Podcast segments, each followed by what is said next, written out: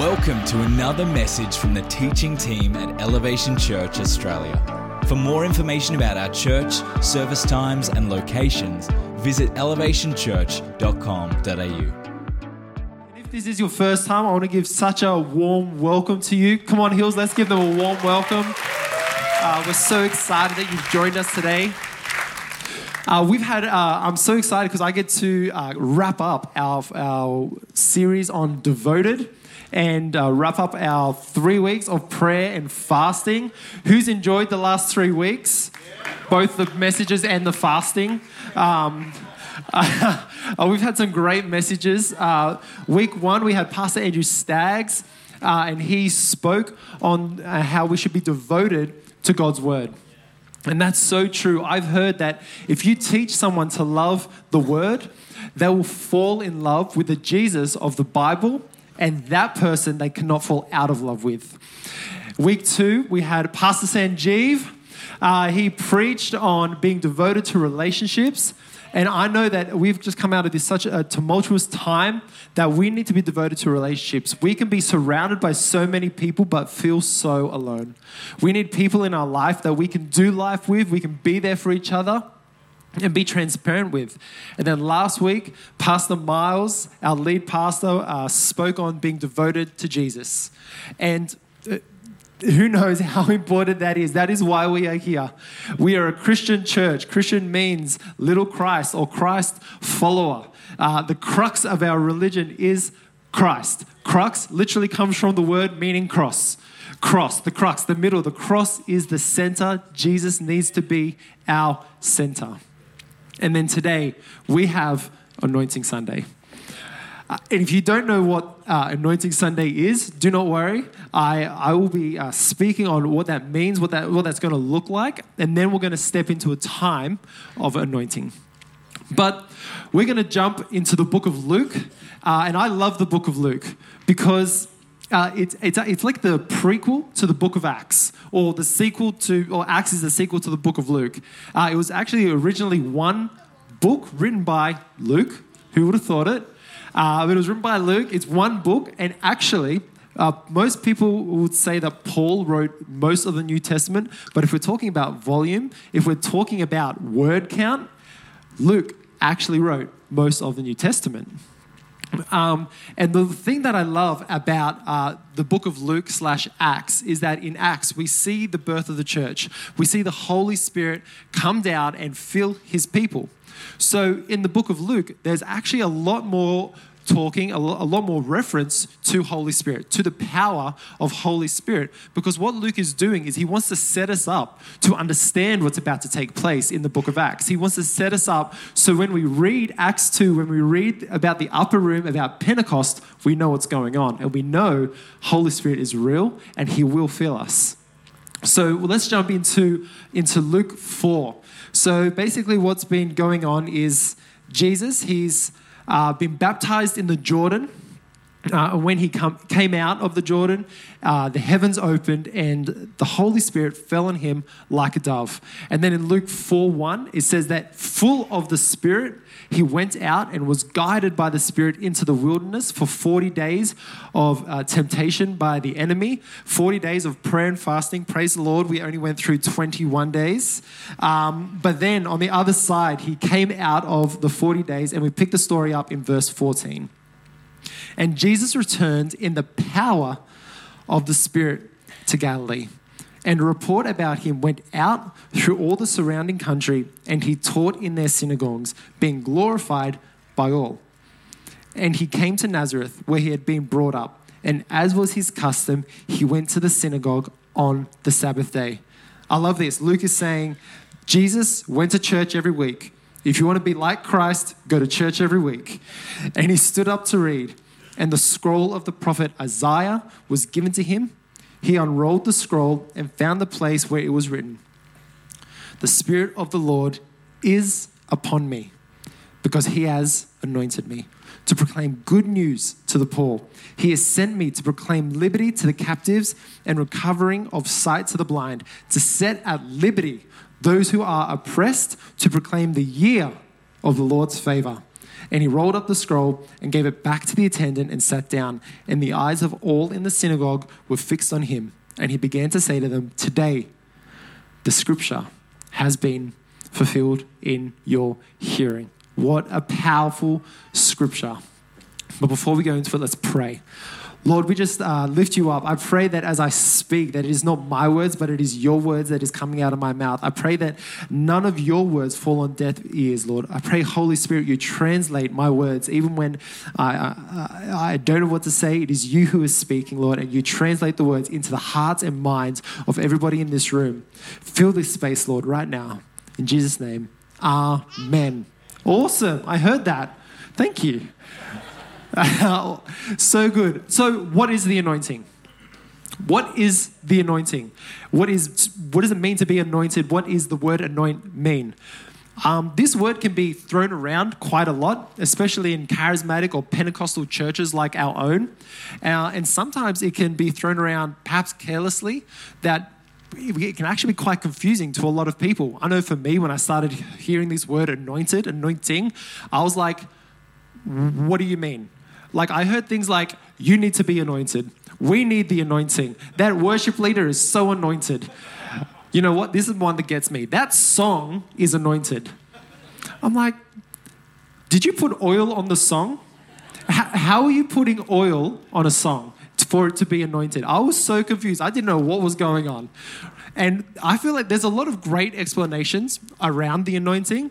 Uh, Pastor Phil Pringle calls the X Factor. Uh, Dr. Oral Roberts calls it uh, divine energy. Rodney Howard Browne calls it supernatural equipment. Uh, and one of my favorite ones, uh, Pastor Andrew Staggs, calls it special sauce. Man, aren't they two words you want to hear after 21 days of fasting? Special sauce. When I was writing this message, I was hungry. Let me tell you that. I was, I was like, I just want a burger. Uh, and even during the week, uh, my wife, she's pregnant. She's due in like two weeks. Uh, so she's obviously not fasting food. But, and, and husbands, you know, if you have a pregnant wife, you get what she asks for, right? So we were out and she's like, I want a burger. I'm like, of course you do. so we went out, went to Grill'd, and I sat there with my phone trying to block the view of what was going on behind. And she was just demolishing this burger, and I was like, all I want today is a burger. So I'll probably go to Grill'd or somewhere even McDonald's, I, maybe not McDonald's, let's be honest. I, gotta, I want a burger, but special sauce, right? Uh, X Factor, supernatural equipment, divine energy. What we hear about these words, what they're trying to lead to is that it's not something that we can have on our own, it is something outside of us that is placed within inside of us. Uh, my favorite uh, description or explanation of the anointing is by R.T. Kendall because it is so simple. The anointing is the power of the Holy Spirit. That is it. It's not the Holy Spirit. All believers, when they believe in Christ, it says in the New Testament that we are sealed by the Holy Spirit, we are filled, but the anointing is the power of the Holy Spirit. And we see this all throughout the Old Testament. The word anoint means to smear it's a weird word. I prefer anoint, but that's that's what it means. It means to smear, to put oil upon. And we see this time and time again when people are stepping into or about to step into a higher office. It might be a kingship or a priesthood or, or the prophet. Uh, the sons of the prophet, if you're stepping into being a king or a priest or a prophet, this is when you would be anointed. This is when you would be set apart. And we see this in uh, 1 Samuel uh, 16 13 uh, when the, the prophet Samuel is given the task of finding the second king of Israel. He's gone out into Israel, he's looking, he finds a tribe, he finds a family, he finds the youngest, smallest uh, child, David. And then Samuel took the horn of oil and anointed him in the midst of his brothers. And the Spirit of the Lord rushed upon David from that day forward. What we're seeing here is that there is a physical and a supernatural component to the anointing. There, there was the physical when he was anointed with the actual oil, but then there was a supernatural component where the Holy Spirit rushed upon him. From that day forward, it says. So he had it until he died. So when we are anointed, we are actually set apart for divine use. That's the physical. And empowered to fulfill the divine task. Right? We are set apart for divine use and empowered by God to fulfill a divine task. So when we are anointed, we are set apart and we are empowered. That is what the anointing is. And every single person in this room has the same divine task, the same divine purpose, the same divine calling, the same divine will of God. Because He knows each and every single one of you. He knows the hairs that are upon your head. He knows when you are sitting down, when you are standing up. He knew you before you were in your mother's womb. Nobody in this room is a mistake. Nobody in this room isn't here for a reason. God has called you and God has and God will set you apart and God will empower you for his divine task. That is what we are called for. And we see this in, in Luke 4 with Jesus. So he, he's uh, baptized in the water, then the Holy Spirit fills him. And then in Luke 4 1, it says he is full of the Holy Spirit, guided by the Holy Spirit. And then in verse 14, it says he's empowered by the Holy Spirit. So full, guided, and empowered by the Holy Spirit. And only then does he say, God has anointed me. God had set him apart for a divine purpose and empowered him to fulfill that task. So, what is it? 1 John 3 8. He, he was sent to destroy the works of the enemy. That was his divine task. He came down to live a perfect life, to, to die for our sins on the cross, and then rise again that we might live with him in eternity. That was his divine will. But while he was on earth, while he was uh, in his ministry, he was able to operate in the gifts of the Spirit. He operated in the gifts of teaching. When he taught, people said, I've not heard teaching like this. He has an authority like nobody else. He operated in the gift of prophecy. He told his disciples multiple times that he would be handed over to the religious leaders and die, that the temple would be demolished and he would raise it up again in three days. He operated in the gifts of healing. As we sung about before, he raised Lazarus from the dead. He gave sight back to the blind. He healed a beggar. When a woman touched just the hem of his garment, she was healed. He also uh, operated in the gifts of deliverance. He sent uh, uh, demons into a flock of pigs. He, um, he sent out seven demons. He delivered seven demons from Mary Magdalene. But he did none of this until he was baptized in the Holy Spirit. He did none of this until he was full, empowered, and guided by the Holy Spirit. And, and you might be thinking, okay, well, that's Jesus. He's God. But we see it throughout the Old Testament with, with David. We see it with, uh, with Gideon. We see it time and time again. But then we also see it in the New Testament. In Luke 9 1, Jesus sends out his disciples. He gives them power and authority to cast out to, to cast out all demons and to cure diseases. And he sent them to proclaim the kingdom of God and to heal.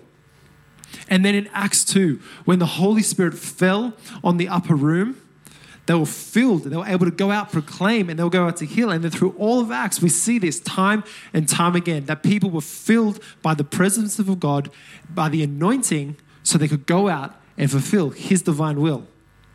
But in Acts 19, we actually see uh, uh, an instance where uh, some people tried to work outside of the anointing, tried to work outside of uh, the power of God. Uh, in Acts 19, we, we see the story of the sons of Sceva, right? They saw what Paul was doing, they saw the miracles he was performing, they saw uh, demons being delivered, they saw all of these things happening, and they were like, I want that.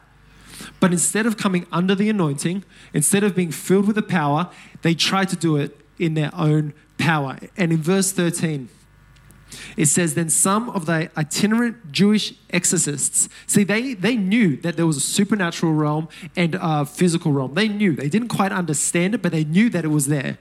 So these exorcists undertook to invoke the name of the Lord Jesus over those who had evil spirits, saying, I adjure you by the Jesus who Paul proclaims. Not we proclaim, but Paul proclaims. Seven sons of a Jewish high priest named Sceva were doing this. But the evil spirit answered them, Jesus I know, Paul I recognize, but who are you? And the man in whom was the evil spirit leaped on them, mastered all of them, and overpowered them, so that they fled out of the house naked and wounded. This is what it looks like when we try and work outside of the will of God, outside of the power of God, outside of the anointing. And you might not be going out and just delivering people from demons. You might be just trying to proclaim the gospel in your workplace. You uh, might be, it might be in your family, it might be in your university, in your college, wherever it is, wherever you're fulfilling your divine purpose, we need the anointing. Because if we try and work outside of it, we will be left naked and wounded. Maybe not physically, but spiritually naked, emotionally wounded, because we are not covered by his power. Because we are not working in his strength, we are working in our own strength. We need the anointing. And we need the anointing. What is our divine task? Well, Jesus tells us in Luke 4 He has anointed me to proclaim the good news. That is number one. We are to proclaim the good news. What is the good news? That we, we are sinners Yep, just bear with me. Good news, starting with we're sinners. We are sinners, separated from our Creator, but He has sent His Son back to earth to, to die on the cross for our sins, to, be a, to take the punishment that we cannot pay for. And then He rose again on the third day that we may live forever. That is the good news. That is the gospel, and we should be proclaiming it to the ends of the earth. If if we have the keys to eternal life, why aren't we telling other people? If we have access to God, why aren't we showing people? We need the anointing. We need to be proclaiming the gospel to the ends of the earth. This denomination was originally called Christian Outreach Center. It is us going out to the world. And it has been the same, it has been the same calling from Genesis 1. Be fruitful and multiply. When he was ascended back to heaven, you know what he said? He said, Go out into all the nations and make disciples. We are to proclaim the good news every single day of our lives. We are to call people home that the Holy Spirit may enter them and renew their life back to Jesus. We are to proclaim the gospel. And the second one, is to set at liberty those who are oppressed. We do not have the ability to heal, only Jesus. But He has called us to partner with Him that the power can run through us to heal others. And I've seen a dead man come back to life. And that kind of ruins your theology when you don't believe in miracles. But it happens. God's power work through you and into other people. We are, it might be a physical oppression, it might be a spiritual oppression, it might be a mental, emotional oppression, whatever it is, we are to set at liberty those who are oppressed. And it, this has always been the case. When Jesus was filled with the power of the Spirit, he went out, proclaimed the gospel, and then he healed. When he sent out his disciples in Luke 9, he said, Proclaim the gospel and heal. When in uh, Mark 16 he ascended back to heaven, what did he say? Proclaim the gospel and signs and wonders will follow, and people will be healed. When Peter was waiting in the upper room and the Holy Spirit fell at Pentecost and he was infilled, what did he do? He went out, proclaimed the gospel, 3,000 were added, he went to the temple, and what happened? He was healed. That is the normal life of a spirit filled believer. This is normal activity to proclaim the gospel and to heal. And what I love about this is as we go out, as we proclaim the gospel, what we are doing is we are bringing heaven to earth. When Jesus taught us how to pray, pray heaven on earth. As we proclaim the gospel, as we spread the kingdom, it goes out, it goes forth, and it surrounds, and it, the heaven is expanded on earth. And as we do this, there'll be more miracles, there'll be more healings, there'll be more breakthroughs. And as we step closer, as we step closer, we are stepping closer to revival. And I do not want to throw that word around willy nilly, but I believe we are so close. I believe we are on the cusp of revival in this great nation. I believe that we are on the cusp of seeing a great outpouring in this nation like we've never seen before. Smith Wigglesworth prophesied it 100 years ago, and it is coming. And that's why it excites me when I hear things like outpourings and awakenings happening around the world. And uh, some of you may know, but we've been hearing some uh, very exciting things happening from a little university in Kentucky, Asbury Theological College. So, if, if you are unsure uh, what that is or what has been going on, is uh, three Wednesdays ago, uh, they had their normal uh, Wednesday chapel, and then it ended, and kids went back to class. But there was a couple of students that just felt that they needed to stay. They needed to stay, seek God, worship Him, and pray. And then, as other classes ended, students came back in, and it snowballed. Hours turned into a day, turned into multiple days, turned into a week, turned into multiple weeks. It was non stop worship, repentance, prayer, and glorification of our King. Now, I'm not saying that after this that's what's going to happen, right? But what was going on there is that their, their chapel, it was full. Once it got full, they then had to open other rooms, other overflow rooms. They opened, I think it was three more rooms, which then they were filled. And then once they were filled, they then had a screen just outside in the middle of the campus there for people to join in to this outpouring that was happening in Asbury. And we don't know exactly how many, how many people were there, but they believe at one time there was about 10,000 people worshiping. And over the entirety of the time that it was going on, they believe there was about 100,000 people that came from around the world to witness and to participate in this outpouring. Now, obviously, it wasn't the same people for the whole time because that would be very tiring. They came in, they came out. But it went for 15 days and they, they closed it uh, last Thursday. But the day they closed it on was the 200th anniversary of the Collegiate Day of Prayer. What they finished on was a prayer that God would start a revival in universities, that God would reach the, this generation, that His presence might go out into other generations and flow on forever. And now what we've seen is that other universities have tacked on. Other universities have seen an outpouring. We saw it at Lee University in Tennessee. We then saw it at Samford University and at Alabama. Now, I don't expect you to know where any of these universities are, but uh, the distance from uh, from Asbury all the way down to Samford is about the distance from Canberra to Melbourne. That is what has been going on. The more universities are seeing an outpouring. We've also heard stories of other churches um, having these outpourings. And we've actually got a, a little clip about uh, from what was going on, and I just I want to show it because I just want you to see what was going on. And it, when I watched uh, not uh, well this clip and a few other clips, I could feel the anointing. I could feel the power of the Holy Spirit coming through the screen. So let's look to the screen uh, as we watch.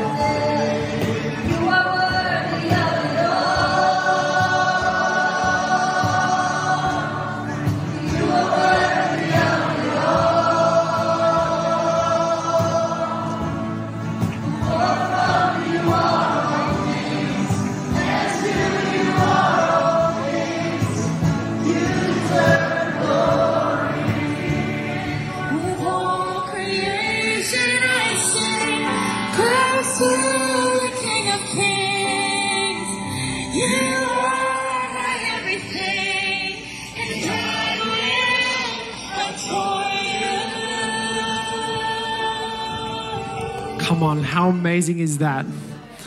Come on. And what we see there, what we can see is it's not flashy. There's no one worship leader, there's no one preacher. It is raw, authentic worship, prayer, repentance uh, before the throne of God. And they saw salvations, they saw miracles, and they saw all these things. And what we saw was people being redevoted to Jesus, people being redevoted to the word, and people being redevoted to relationships.